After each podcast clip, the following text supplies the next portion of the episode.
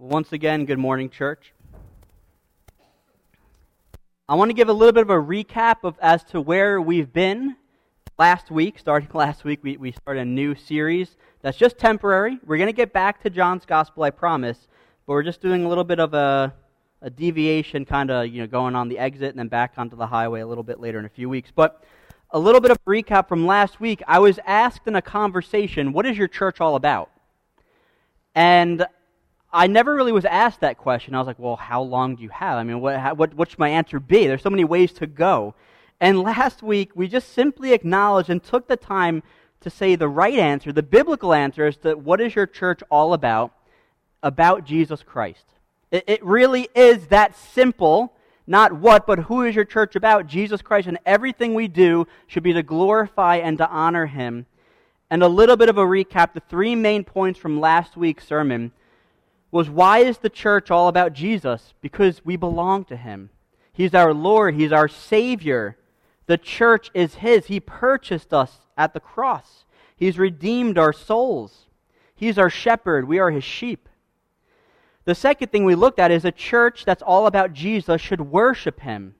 And we talked about that worship is more than just singing, it's more than just songs. There's other ways, biblical ways of worshiping Jesus.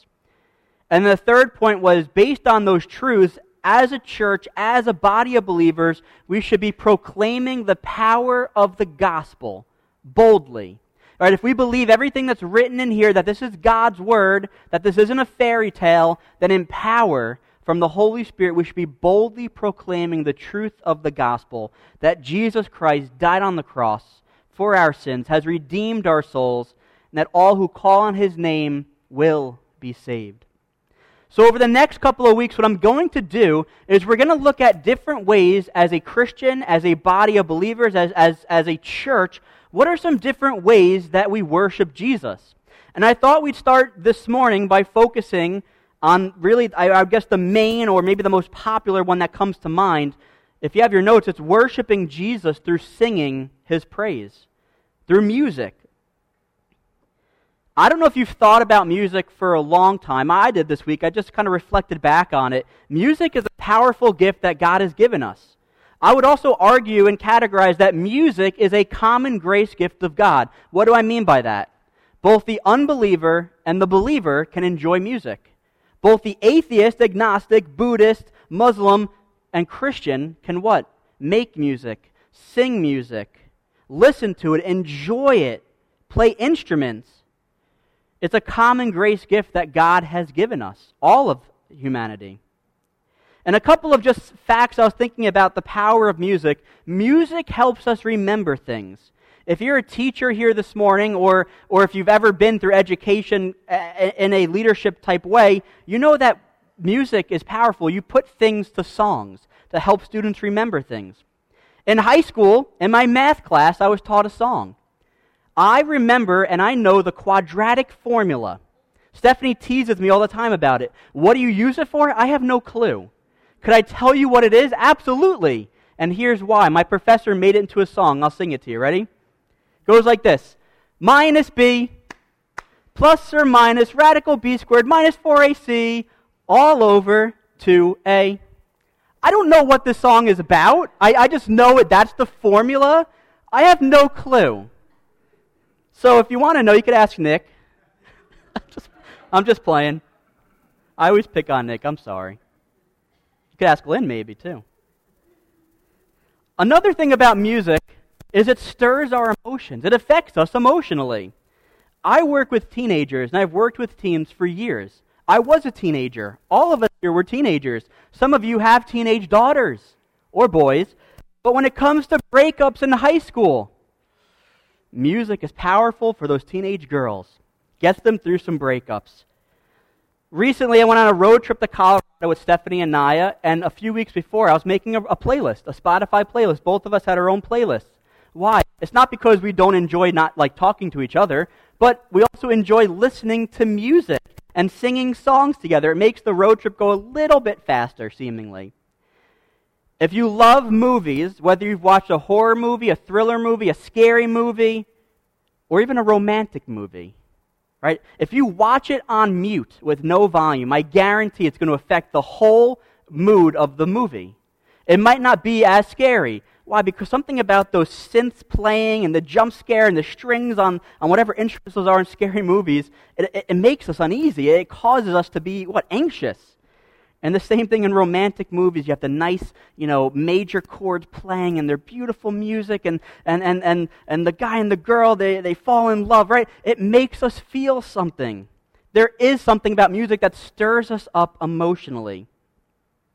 But I'll say this only the believer can make music and play music and worship God through it. Right? That's, that's a little bit of a difference, a difference there. But here at New Village Church, right, in, in the context of this body of believers, this local church, we worship our Lord, we worship Jesus, we worship God through music every Sunday. We declare our praise to Him as what? We lift our voices and sing together. And this morning, I just want to briefly, as I've been preparing, I've tried to shorten this slightly so we could add more music, but it ends up being the same time, so we'll see what happens. But this morning, I want to focus on three truths that we find about music and singing praises when it comes to God's Word. The first thing is this we are expected, or you could use the word commanded, to sing. A Christian is expected to sing praises to God. If you have your Bibles, why don't you turn to Psalm 47? Psalm 47. I spoiled this on, on Wednesday evening this past week, but I'll say it again. Did you know, according to Google and some other sources I researched, there are at least 185 songs in the Bible? About 150 of them are found in the Psalms, right? There's 150 Psalms, about 150 muse or, or songs. Six more of them are found in Lamentations and Songs of Solomon. And if you're quick with math, that leaves 29 other songs found throughout the Bible. In Psalm 47, hopefully you're there, I'll read the whole psalm. This is what we read Clap your hands, all peoples. Shout to God with loud songs of joy. For the Lord the Most High is to be feared, a great king over all the earth. He subdued peoples under us and nations under our feet. He chose our inheritance, our heritage for us, the pride of Jacob, whom he loves. God has gone up with a shout, the Lord with the sound of a trumpet. Sing praises to God, sing praises. Sing praises to our King, sing praises. For God is the King of all the earth, sing praises with a psalm. God reigns over the nations. God sits on his holy throne. The princes of the peoples gather as the people of the God of Abraham. For the shields of the earth belong to God. He is highly exalted. Go back to verse 1. How are we told to worship the Lord? By what? Clapping our hands, using our body, using our being to worship Him. Right? If anybody says, stop clapping in church, you, don't, you shouldn't be doing that. Right here. Clap your hands to the Lord. If you get it on tune, on, on, on rhythm, that's even better. They, that'll help us up here on the stage. But clap your hands. Shout to God. What, emotionally, what? Be excited. It says loud songs of joy. Joy should be our attitude. Last week we looked at the simple fact of just showing up, just singing words out of our mouth, doesn't mean God's going to be pleased and accept that as worshipful. But our hearts matter, right? Joy should be our attitude as we come before the Lord and worship Him. And yes, sometimes the Holy Spirit will convict us of our sins when we sing songs, but will what? Lead us back to the, the joy, the, the beauty of the gospel that we're redeemed. If you jump down to verse 6 and 7, this phrase, sing praises, is mentioned five times in two verses. Right? Let's count it. Sing praises to God, sing praises. Sing praises to the, our King, sing praises. For God is the King of all the earth, sing praises with a psalm. Five times. I would say, as a Christian, it's really hard to make the argument that singing is not important when it comes to a Christian discipline or a way of worshiping the Lord. The Bible ex- teaches and ex- it's shown that we are expected to sing praises to the Lord. It's commanded over 50 times throughout the book of Psalms. Not only are we expected to sing songs and to make music to the Lord, but the Bible reminds us that we worship Him regardless of our circumstances. If you have your Bibles, turn to Acts chapter 16. Acts 16, and we'll start at 16. So, Acts 16 16. So, we're expected to sing, but we're also expected to sing the Lord's praises regardless of our circumstances. And what I want to do is I want to walk through two different stories. One, we're going to see a very low point, right? A very, I would say, valley of the shadow of darkness in one area. And then the other side, we're going to see a, a, a valley or a mountaintop sort of experience. So, Acts 16, verse 16. And we'll start here so that we give a little bit of context as to what's going on. As we were going to the place of prayer, we were met by a slave girl who had a spirit of divination and brought her owners much gain by fortune telling. She followed Paul and us, crying out, These men are servants of the Most High God who proclaim to you the way of salvation. And she kept doing this for many days. Just pauses. This could be a whole nother sermon, but isn't it amazing that even the demons know who the Lord is? Even the demons fear him and what attribute him as the most high God. I don't want to focus too much because we got to get back. Verse 18, and she kept doing this for many days. Paul, having become greatly annoyed, turned and said to the Spirit, I command you in the name of Jesus to come out of her. And it came out that very hour. But when the owners saw that their hope of gain was gone, right, their money maker was gone, they seized Paul and Silas and dragged them into the marketplace before the rulers. And when they had brought them to the magistrates, they said, These men are Jews, and they are disturbing our city. They advocate customs that are not lawful for us as Romans to accept or practice. The crowds joined in attacking them, and the magistrates tore the garments off of them and gave orders to beat them with rods. And when they had inflicted many blows upon them, they, they, they threw them into prison, ordering the jailer to keep them safely. Having received this order, he put them in the inner prison and fastened their feet in stocks. Verse 25. About midnight, Paul and Silas were praying and singing hymns to God, and the prisoners were listening to them. Now, just notice their circumstances. They're attacked by a crowd. Their garments are torn off. I don't know what that means other than they lost some clothing. Their clothing got destroyed.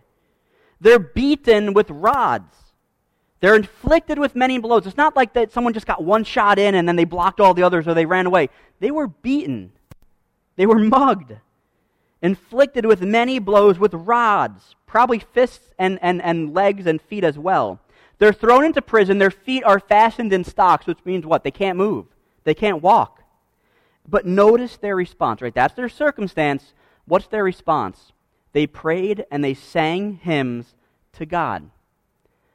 I'm going to be very honest. When I read that, I'd like to think if that happened to me that I would respond the same way. Right? I, I would hope that through the power of the Holy Spirit, I could what? Even in my darkest times, full of bruises and blood and swollen whatever, that I can still worship the Lord. We see them, regardless of what's happened, they're singing praises to God. Now, if you want to turn to Luke chapter 1, we're going to see the flip side. We're going to see when something goes well. And the same response of that circumstance is to praise the Lord. In Luke chapter 1, verse 39, we read about an encounter between Mary, the mother of Jesus, and Elizabeth, the Mary, uh, the Mary, the mother of John the Baptist. It's one of these passages that I don't think gets, that gets attention enough, and it's really a, a, an interesting and, and really just amazing passage. But we'll read it. In Luke 1, verse 39, in those days Mary arose and went with haste into the hill country to a town of Judah. And she entered the house of Zechariah and greeted Elizabeth. Again, those are John the Baptist's parents. And when Elizabeth heard the greeting of Mary, the baby leaped in her womb. That's John the Baptist. And Elizabeth was filled with the Holy Spirit, and she exclaimed with a loud cry, Blessed are you among women, and blessed is the fruit in your womb. That's Jesus. And why is this granted to me that the mother of my Lord should come to me? For behold, when the sound of your greeting came to my ears, the baby in my womb leaped for joy. And blessed is she who believed that there would be a fulfillment of what was spoken to her from the Lord. And we see in the next verse Mary's response to this. My Bible has subheadings and it says Mary's Song of Praise. Even though it doesn't say it, Right? It says Mary said, and then she, she what? She, she says something to the Lord. I, I think it's a song. At the very least, she's worshiping the Lord despite what? Her circumstance. Something amazing has just happened. The encouragement and joy that Elizabeth has just told her and encouraged her with. And I won't read the whole song. You can, you know, put a little mark and read it later. But we see Mary's response to her circumstance was the same as Paul and Silas. They worship. They, they, they sing praise to the Lord. So, despite our circumstance, right here and now, us today in this building, despite what we're going through, right, I, I don't know if you had a terrible week. I don't know if you had the best week of your life. But what I do know is, regardless of how our week was, how our day was, how our drive to church was, the Lord is worthy of praise. Singing praises to God declares that God is trustworthy, regardless of our, situ- of our situation. And here, here's a, a truth, right? Our situations will always change. Our circumstances will always change.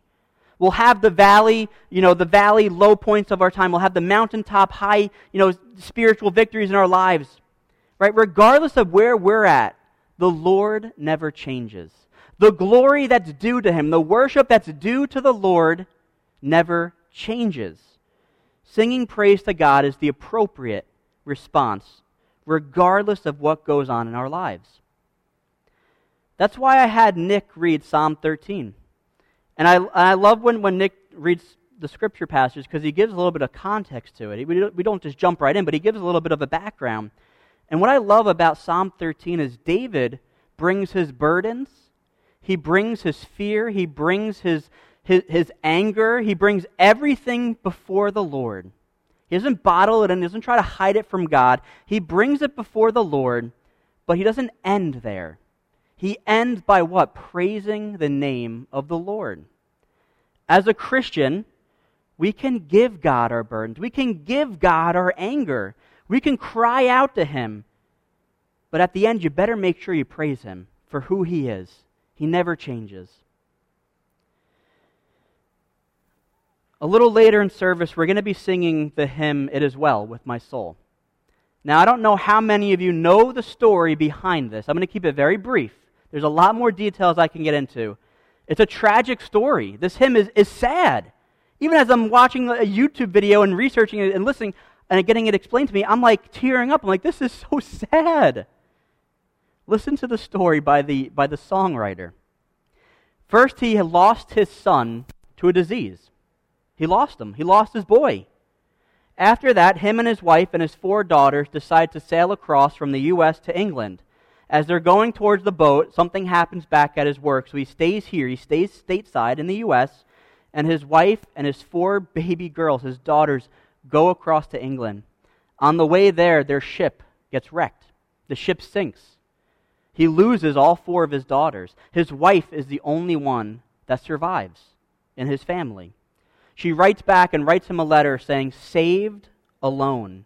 And he knows exactly what that means. So with haste, he goes and he gets the next boat over there to, to what? To go to his wife. He's just lost all his children his four baby girls, his baby boy. And it's believed that as they're sailing, right, as now he's on the same sh- sort of ship and the same route there, the captain told him, This is the spot where the, ship, the, the, the ship sank. And the author of this hymn goes down from the deck below and writes the hymn, It Is Well With My Soul. Powerful. Despite his circumstances, the, situations, he's lost his, his babies. What does he say? It is well with my soul. Why? Because God it never changes. He's still due all the glory and praise we give him, despite what happens in our lives. The second thing we see, we'll continue along, is singing praise to God is not about us. I'll say it again. Singing praise, making music, singing music to the Lord is not about us. We live in a culture today that is obsessed with self. All day long, we're told that we are number one. I'm number one. Advertisements speak that, that, that truth to you, and they, they try to get you to, to buy into that. The world should revolve around me, David Moore. That's what the world tells me. My truth is my truth. and your truth is your truth, right? So, so even if our truths contradict, my truth is still my truth. We're, we're a culture that's obsessed with self. I hesitate to say it, but I'll say it. Even as silly as Burger King, their motto is have it your way. I know it's a little cheap shot at Burger King, but I thought, hey, it fits perfect with this analogy. Everything is about us. What worship does, when we sing praises to God, what it should do is it takes the attention off of ourselves and rightfully so puts it onto God. Music ushers, music leads us, music brings our hearts and our minds towards God, towards His character, towards His glory. It takes us out of our circumstances, out of our situation, and rightfully so, what? Brings us to the Lord. Singing praises to God helps us remember truths about Him. As I mentioned earlier, music is an educational tool. In Scripture, music and songs are often found to what? Remember truths about who God is. You don't have to turn there, but I put a, a bunch of verses in, in your notes. In the section of Psalms in the 90s, right? Psalm 92, 95, 96, 98, Psalm 100. I just read each of those sections and underlined and wrote out what are some of the names or characteristics of God we read from these Psalms. Here, here, here's what I found. From these songs, we're taught and reminded that God is the Most High. He's upright. He's my rock. He has no unrighteousness. What does that mean? He's perfect. He's the rock of our salvation. He's great. He's the king above all. He's the creator, and the creation belongs to him. He's our maker. He's the shepherd to his people. He's full of glory, marvelous worker. He's full of splendor, majesty, strength, beauty. He's holy. I'll repeat that again. He's holy. I'll say it one more time. He's holy. He's the judge, He's the worker of salvation, He's steadfast in love and faithfulness. He is good. As we praise God through music, as we sing songs, we should be reminded of who He is. The Bible is full of music that reminds us who God is. We worship Him because He alone is worthy of being worshiped. The second point we see about music is it remembers, or it helps us remember what God has done. Some of the songs that are not in Psalms or Lamentations or Songs of Solomon are songs that are, are to be reminded or sang so that you remember what God has done for his people. In Exodus 15, I won't read it because it's a whole chapter long, but in Exodus, or in a section, but Exodus 15, we have the Song of Moses. After God delivers the, the Israelites out of Egypt, he pa- they pass through the Red Sea on dry land, and the Egyptians are crushed by the, by the Red Sea getting back to where it belongs. as soon as they cross the Red Sea, Moses breaks out in a song. The song is a reminder for the nation of Israel of what has just happened that God delivered them, He saved them. Later in Deuteronomy 31 and in Deuteronomy 32, that whole chapter of 32 is another song of Moses. Moses is commanded to teach the nation of Israel this song so that they're reminded of the Lord's blessings, of what he's done for them, but also the consequences of their disobedience. And then lastly, in Revelation 15, and I'll use this as the benediction as we close the service, in Revelation 15, we see the song of Moses once again being proclaimed in victory by the saints. There's someone by the name of Gordon Fee. He said this Show me your church's song list, and I'll show you their theology. I was like, oh, that's pretty intimidating. That's, that's true. Show me what your church sings, and I'll tell you what your church believes. The songs we sing here at New Village Church, right? I'll, I'll bring it down to where we're at here. The songs we sing should reflect who God is and also speak of what He's done for us it should take the attention off of ourselves, as I said before, and rightfully elevate and lift up the name of the Lord. It draws us closer to Him as we, as we reflect on His love for us through the sacrificial death of His Son and our Lord and Savior, Jesus Christ. Again, we're going to sing another song after, after I'm done speaking How Deep the Father's Love for Us. As I was taking a look at the lyrics and really saying, what is this song about? Right? As that quote I read, I was, I was convicted by it. And I said, well, if our church sings this song, what, what do we believe? In the song, How Deep the Father's Love, it's the story of the gospel. It's clearly on display. There's three verses. Verse 1 reminds us of God's love for us as his wrath is poured out onto his son, Jesus. Verse 2 reminds us of the innocence of Jesus, that it was my sin that held him on the cross. It was our sin that held him there. He didn't deserve the death penalty, he didn't deserve the death, the wrath of God, but in love, Jesus gave up his life so that why? We can have life. And verse 3 reminds us of his grace. We did nothing when it comes to salvation, but Jesus did it all through his death and his resurrection. And we have assurance that at the cross our souls were purchased. As Paul would say in Romans, we're justified before the Lord, and those who believe in Jesus will be saved. That's the promise of God's word, the promise of salvation. My challenge is as we sing this song in, in a few moments, or maybe I shouldn't say few, in some minutes, just keep that in the back of your mind the story of the gospel. The third point when it comes to singing praises to God, it helps us reflect the glory and the activity of the triune God. Singing praises to God helps us reflect or to mimic the glory and the activity of the triune God. I'll be brief, but just a few things. I want to talk about the Trinity Father, Son, Holy Spirit. Our God is a singing God. In Zephaniah 3:17 it says, "The Lord your God is in your midst, a mighty one who will save. He will rejoice over you with gladness. He will quiet you by his love. He will exult over you with loud singing." Jesus Christ in his incarnation, when he dwelt among us on earth, he sang. In Matthew 26, after the Last Supper, as they're celebrating Passover, as in a few moments he's, or a few hours he's going to be betrayed and on the cross, we read this And when they had sung a hymn, they went out to the Mount of Olives. Jesus sang with his disciples. I just I found that beautiful, an encouragement.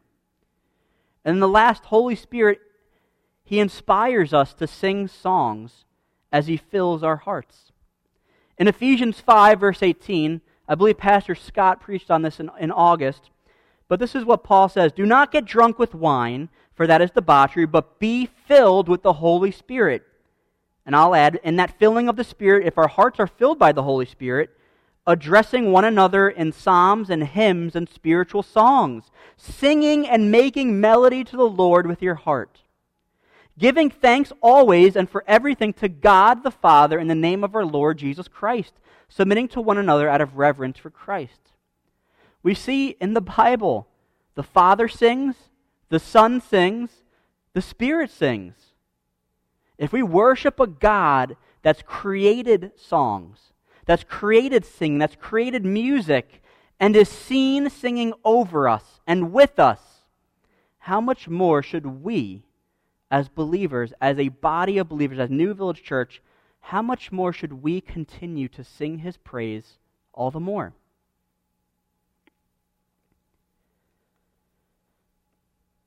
As I've just been focusing and really meditating and studying and just praying through the importance of music to the Lord, nowhere in the Bible are we commanded to make an in tune noise to the Lord to make a melody that maybe sounds pleasing in terms of human, humanly speaking. I know there are some of us here this morning that, that aren't strong singers. I know there are some of us who get embarrassed when we sing loud. I know there are some of us here who would admit and claim that they're tone deaf. But let me just say that that's not an excuse to not sing out and praise our Lord together. It's not. Show me what your church sings, and I'll show you their theology.